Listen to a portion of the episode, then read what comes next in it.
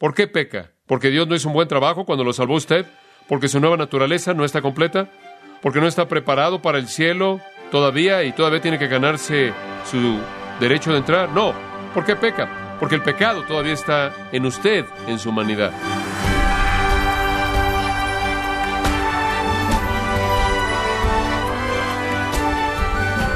Le saluda su anfitrión Miguel Contreras, dando la bienvenida a esta edición de Gracia a vosotros con el pastor John MacArthur. A medida que un creyente crece en su vida espiritual, será inevitable que repudie el pecado y haya un amor creciente por la justicia. Pero entonces, ¿por qué todavía cometemos pecado que decimos odiar? Bueno, John nos muestra el día de hoy la lucha interna del apóstol Pablo, conforme describe la lucha que éste experimentó con el pecado que moraba en él. Nos encontramos en la serie Libertad del Pecado, aquí en gracia a vosotros. Ahora necesita recordar que en el séptimo capítulo de Romanos, Pablo básicamente está hablando del lugar de la ley. Y él está señalando que inclusive como un creyente la ley continúa teniendo la función de demostrarle al cristiano la pecaminosidad excesiva del pecado. Cuando él ve la ley de Dios, la cual su corazón anhela cumplir, y en comparación ve el pecado en su vida, él ama la ley y odia el pecado. Y el testimonio de su propia lucha espiritualmente con el pecado que mora en él es dado en tres lamentos. Es un eh, pasaje muy triste, es un pasaje lleno de tristeza, es un pasaje muy incisivo porque no es con frecuencia que encontramos este tipo de perspectiva de la lucha del apóstol Pablo. Hay tres lamentos, y los tres básicamente dicen lo mismo. Él lamenta su situación, él llora por ella. Y cada lamento tiene tres partes. La condición en la cual se encuentra a sí mismo, la prueba de esa condición y la fuente de esa condición. Observe el primer lamento, versículos 14 al 17. La condición está en el versículo 14, porque sabemos que la ley es espiritual, mas yo soy carnal, vendido al pecado. La ley es espiritual, esto es procede del Espíritu Santo. Es activada por la mente y el corazón y la voluntad de Dios. Es santa, justa y buena, dice el versículo 12. Pero yo, en contraste, no soy espiritual. La ley es espiritual y yo no soy espiritual. Ahora dice usted, ¿puede un cristiano decir eso? Sí, en una perspectiva. ¿Y qué es lo que usted dice que da esa perspectiva? Bueno, escuche con mucha atención. Es un entendimiento de la ley pura, santa, justa, buena de Dios. Y cuando usted se ve a sí mismo a la luz de esa ley, usted está muy consciente de cuán pecaminoso es usted. Después de darnos la condición en el versículo 14, Él nos da la prueba en el versículo 15. Aquí está la prueba de que Él todavía no es todo lo que debería ser que Él es carnal, porque lo que hago no lo entiendo, o no lo amo, no escojo hacerlo, pues no hago lo que quiero, sino lo que aborrezco, eso hago. Ahora esa es la prueba. La prueba de que todavía soy carnal es que estoy frustrado, porque veo la gloria infinita de la ley de Dios, veo la santidad magnífica de su estándar y no puedo vivir conforme a ese estándar. Y no estoy satisfecho con qué tan lejos he llegado Solo estoy insatisfecho por lo lejos que estoy de ese estándar. Y después él habla de la fuente, porque si usted dice, bueno, Pablo, tú eres salvo, tú eres redimido, digo, ¿de dónde viene esto? Versículos 16 y 17 nos dan la respuesta.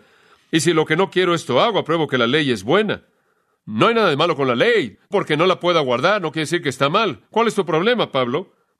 De manera que ya no soy yo quien hace aquello, sino el pecado que mora en mí. Ahora mi condición es que estoy en una lucha. La prueba de ello es que no siempre hago lo que quiero hacer. Y algunas veces lo que realmente no quiero hacer en lo más profundo de mi ser. Y la fuente de todo esto es el pecado que está en mí. Ahora, ¿cuál es el conflicto? El conflicto en la vida de un creyente es un conflicto entre una nueva creación que es santa, la cual está creada para la eternidad, la cual es la simiente eterna, la cual no puede pecar. Y eso está en usted, ese es el verdadero usted, ese es el usted básico, el usted recreado. El conflicto es entre ese redimido usted y su mortalidad no redimida, su humanidad no redimida, la cual todavía está presente. Y ahí es donde yace su lucha. Y ese es su lamento. Veamos el segundo lamento, y es simplemente como el primero. Versículo 18. El patrón aquí es idéntico. Aquí viene la condición. Y yo sé que en mí, ¿qué parte de mí? ¿Mi qué? Esto es mi carne. Y aquí Él habla en términos técnicos. Él no quiere que perdamos la distinción que acaba de hacer en el versículo 17 de que no es realmente Él, es el pecado que mora en mí. Y después en el versículo 18 Él dice, el pecado mora en mi carne. Entonces no es realmente yo, no es el nuevo yo, no es el yo recreado, no es el divino, no es la naturaleza divina, la naturaleza incorruptible implantada en mí, no la simiente eterna que no puede pecar. No es ese yo, es mi carne. Y yo sé que en mí, esto es en mi carne, no mora el bien. Ahora la prueba de esta condición es dada en el versículo 18. Aquí está la prueba, a la mitad del versículo. Porque, en otras palabras, lo voy a demostrar. El querer el bien está en mí. En otras palabras, hay algo en mí que quiere hacer lo que está bien, pero no el hacerlo. Ahora, por favor, no lo malentienda aquí. Él no está diciendo, no puedo entender, no sé cómo hacer algo correcto en ningún momento, porque eso no es verdad. Sino lo que él está diciendo es, no lo puedo hacer al grado que mi corazón lo quiere hacer. ¿Se da cuenta? ¿Lo entiende? No lo puedo llevar a cabo de la manera en la que lo quiero hacer.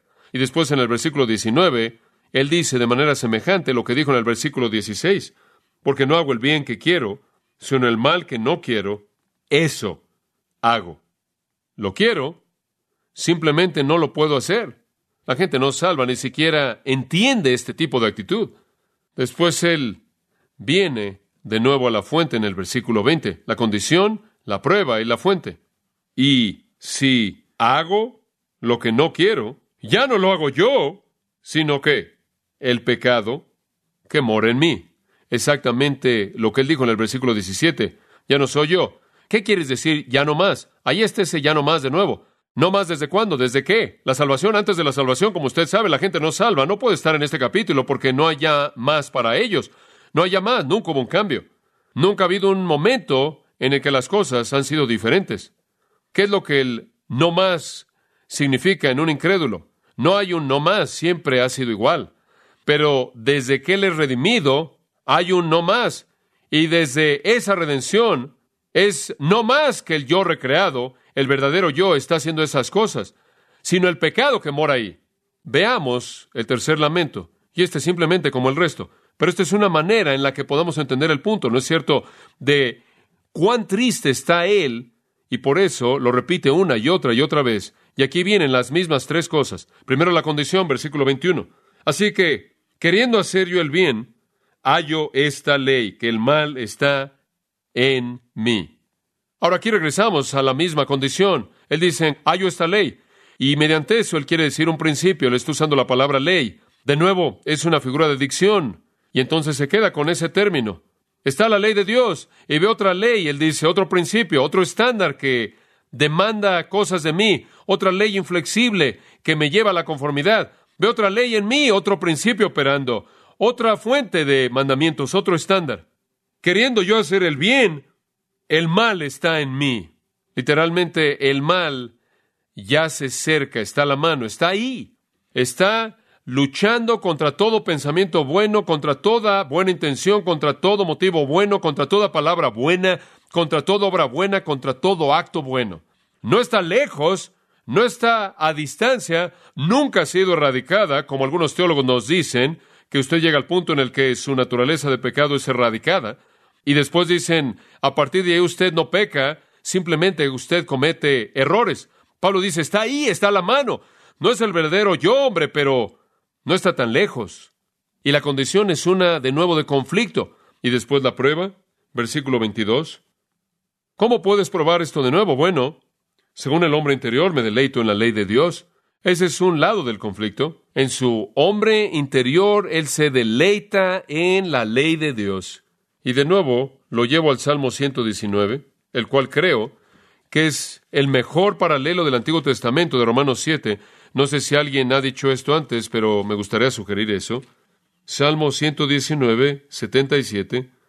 Vengan a mí tus misericordias para que viva. Escucha esto, porque tu ley es mi delicia. Y bien podría ser que Pablo tenía eso en mente en ese mismo pasaje. Y cuando él dice, según el hombre interior me deleito en la ley de Dios, él está afirmando el corazón del salmista. En el Salmo 119, versículos 111 y otros, pero simplemente ve el 111, por heredad he tomado tus testimonios para siempre, porque son el gozo de mi corazón. De nuevo, su deleite. En el versículo 20 de ese mismo salmo hay otro. Quebrantada está mi alma de desear tus juicios en todo tiempo. Oh, qué versículo tan tremendo. Mi corazón, de hecho, se quebranta ante el anhelo que tiene por tus ordenanzas en todo tiempo. ¿Y cuál es la marca del hombre verdaderamente espiritual en el Salmo 1, 2? En la ley de Jehová está qué? Su delicia y en su ley medita de día y de noche. El hombre regenerado se caracteriza por un amor por la palabra de Dios, un amor por la ley de Dios, un deleite en esa ley, según el hombre interior.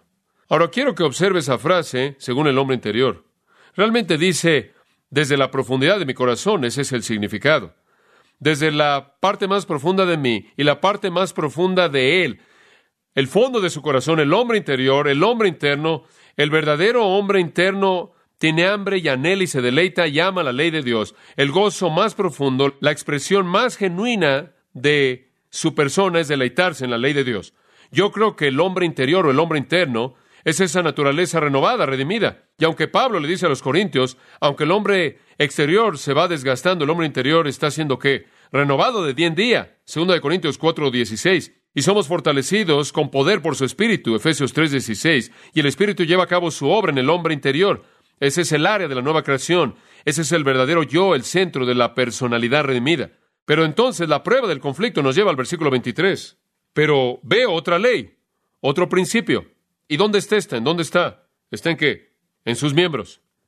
¿Y qué dijimos que eran los miembros? Son los factores humanos, los factores corporales, la carne, la humanidad, la mortalidad no redimida. Y su uso de los términos es completamente coherente. Entonces él ve en el versículo 23 otra ley, y esta ley no está en su, su verdadero yo, en su yo más profundo, su hombre interior. Está en su hombre exterior, ¿verdad? Está en sus miembros, en su humanidad y se revela contra la ley de mi mente. Y la ley de su mente es lo mismo que aquello que es la ley de Dios, aquello que es el hombre interior. Entonces la mente se equipara con el hombre interior y él ve esa rebelión, esa guerra, y algunas veces él confiesa que la ley en mis miembros gana la ley de mi mente y de esta manera me lleva cautivo a la ley del pecado que está en mis miembros. Él hace una distinción muy clara. Escuchen, amados, si éste fuera un incrédulo aquí, la ley de su mente estaría tan putrefacto como la ley de sus miembros, porque la mente carnal está en enemistad contra Dios. Pero su mente, la cual es su hombre interior, su yo más verdadero, su creación redimida, anhela la ley de Dios y está en guerra contra la ley de sus miembros, los cuales, claro, como dijimos, se refiere a su humanidad. Y observe de nuevo el versículo 23. A veces la batalla va en favor de la ley de sus miembros y escuche esto, lo lleva a la cautividad, escuche, eso tendrá que ser una persona redimida porque la gente no redimida no puede ser llevada cautiva. ¿Por qué? Porque ya están ahí. Pero cuando el pecado gana la victoria en la lucha espiritual, entonces el creyente es llevado en cautividad a ese pecado y se vuelve cautivo a ese pecado. Y entonces él vuelve a demostrar la condición en el versículo 21 y después la prueba.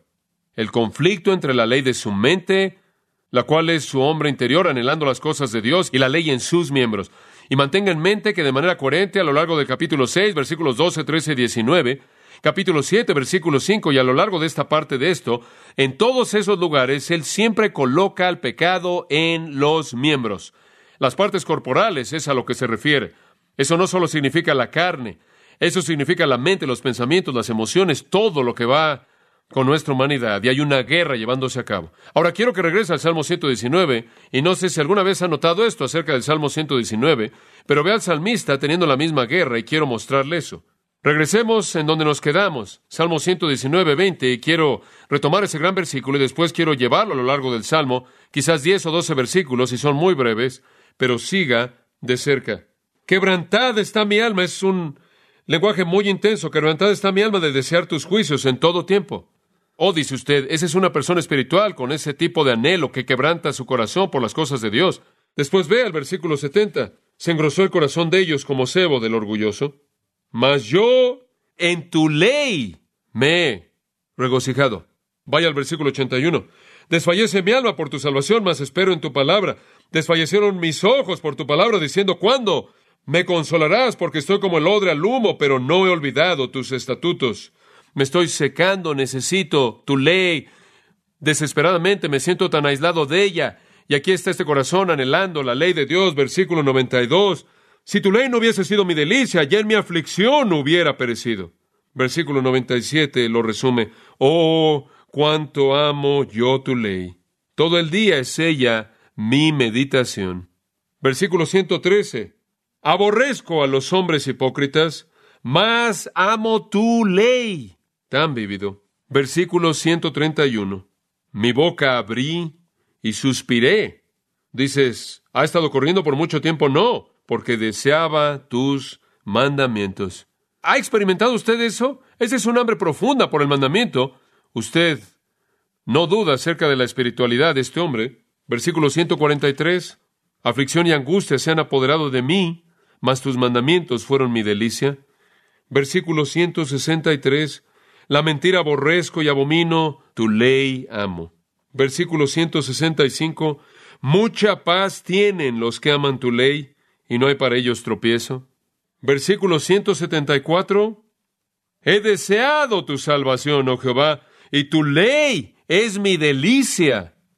Ahora ya para cuando usted llega al 174, usted se dice a sí mismo, este hombre es tan espiritual, es, eh, tú sabes, es intimidante.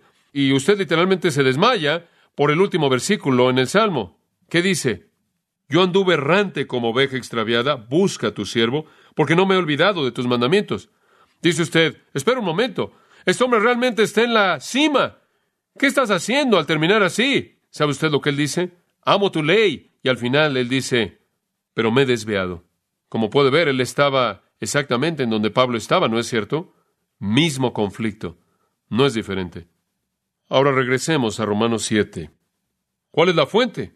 La prueba está en la primera parte del versículo 23, donde dice, pero veo otra ley en mis miembros que se revela contra la ley de mi mente y que me lleva cautivo a la ley del pecado que está en mis miembros. ¿Cuál es la fuente? Bueno, está ahí, en ese mismo versículo, que me lleva cautivo a la ley de qué?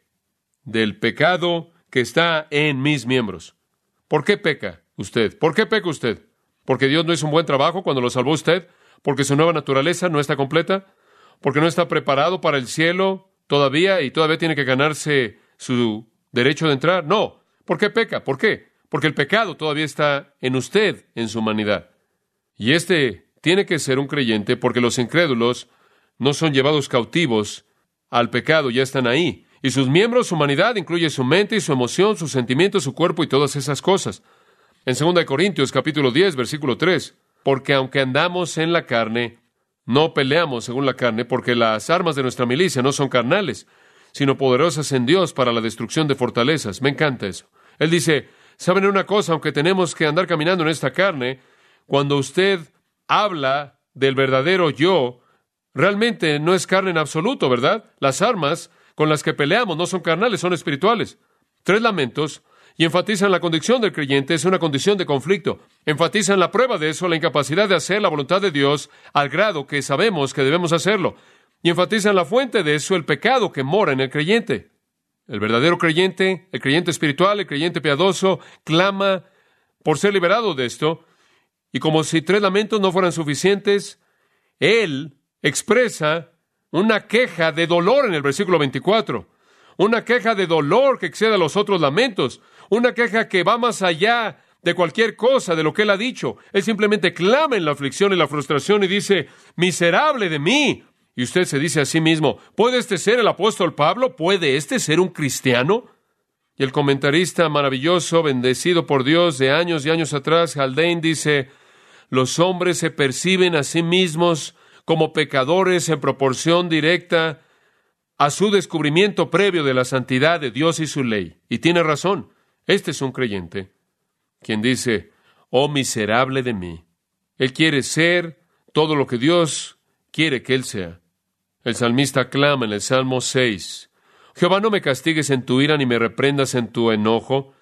Ten misericordia de mí, oh Jehová, porque soy débil. Oh Jehová, sáname, porque mis huesos están heridos, mi alma está aterrada, quiere decir. Pero tú, oh Jehová, ¿hasta cuándo? Regreso, Jehová, libra mi alma, sálvame por causa de tu misericordia, porque en la muerte no hay memoria de ti, en el Seol, ¿quién te alabará?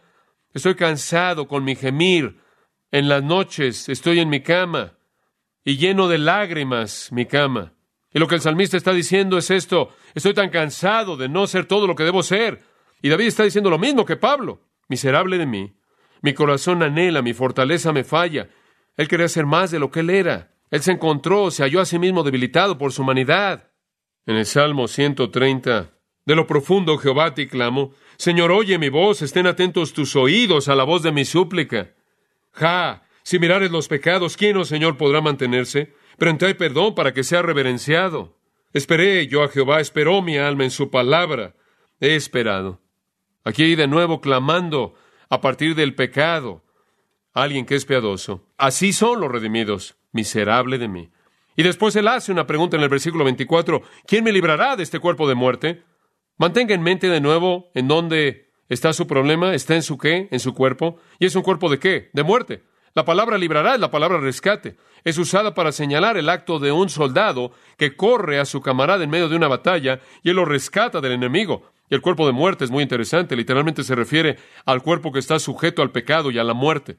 Es la mortalidad no redimida de nuevo. Y de nuevo, los términos son coherentes. Es el cuerpo, los miembros, la carne. Se ha reportado que cerca de Tarso, en donde Saulo nació, había una tribu de personas que aplicaban una pena terrible en contra de un homicida.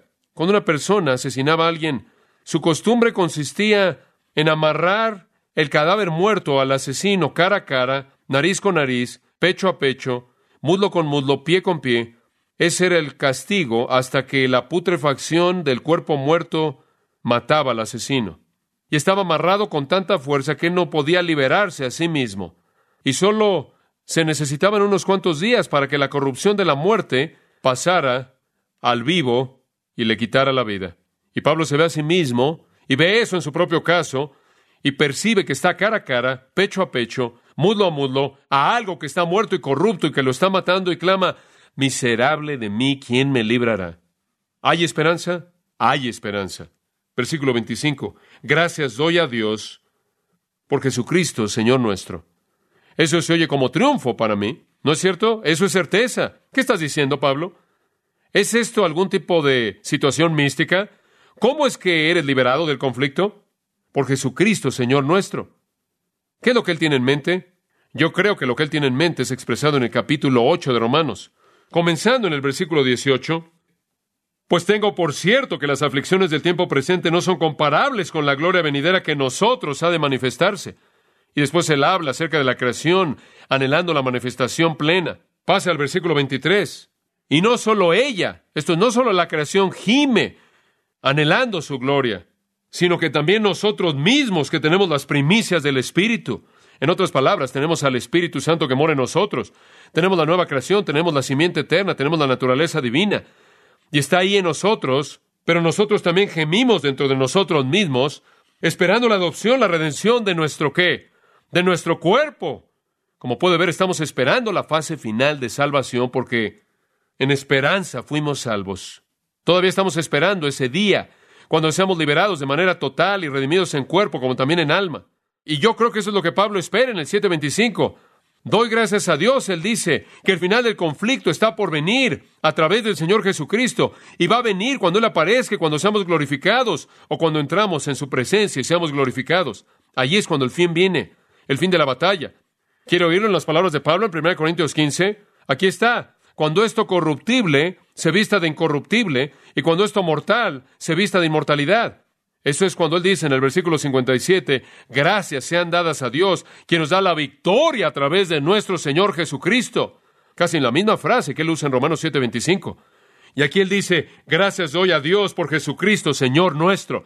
Y es el mismo día que él ve cuando esto mortal se vestirá de inmortalidad y esto corruptible se vestirá de incorruptible. Entonces él está mirando hacia adelante al momento de redención y él dice, lo veo y viene.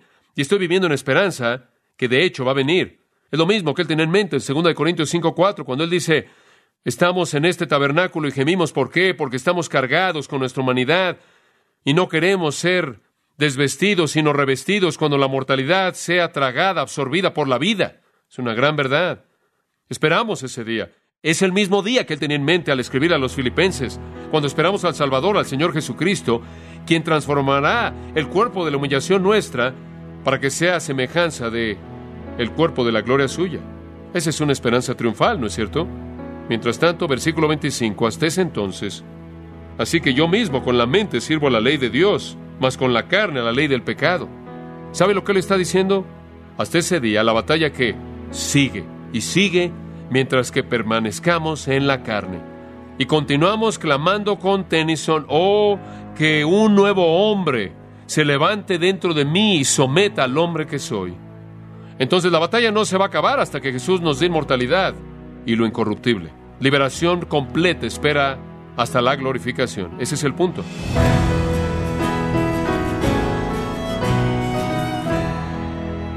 De esta forma, John MacArthur concluyó proveyéndonos detalles acerca del funcionamiento interno de la batalla contra el pecado que se libra en nosotros, una batalla que concluirá el día que lleguemos a la presencia de Dios. Esta ha sido la serie Libertad del Pecado, aquí en Gracia a vosotros. Estimado oyente, le invito a leer el libro Esclavo, donde John MacArthur nos recuerda que ser cristiano es ser seguidor incondicional de Cristo, alguien que debe negarse a sí mismo para obedecer a Dios. Adquiéralo en gracia.org o en su librería cristiana más cercana. Y le recuerdo que puede descargar todos los sermones de esta serie Libertad del Pecado, así como todos aquellos que he escuchado en días, semanas o meses anteriores, animándole a leer artículos relevantes en nuestra sección de blogs, ambos en gracia.org. Si tiene alguna pregunta o desea conocer más de nuestro ministerio, como son todos los libros del pastor John MacArthur en español, o los sermones en CD que también usted puede adquirir, escríbanos y por favor mencione la estación de radio por medio de la cual usted nos escucha en gracia a vosotros. Es importante conocer no solo el país y ciudad de donde usted nos escucha, sino también la radio. Para quienes contactan nuestro ministerio por primera vez, pueden solicitar una copia del mensaje de promoción sin costo alguno, un mensaje por oyente únicamente. Si usted vive en los Estados Unidos o Puerto Rico, escríbanos a Gracia Vosotros, P.O. Box 4000 Panorama City, California 91412. O puede escribirnos a través del siguiente correo electrónico radio arroba gracia punto org. En nombre del pastor John MacArthur, de nuestra asistente administrativa Jessica Fonseca y del personal, le damos las gracias invitándole para que nos acompañe en la próxima edición y juntos continuar desatando la verdad de Dios un versículo a la vez, en gracia a vosotros.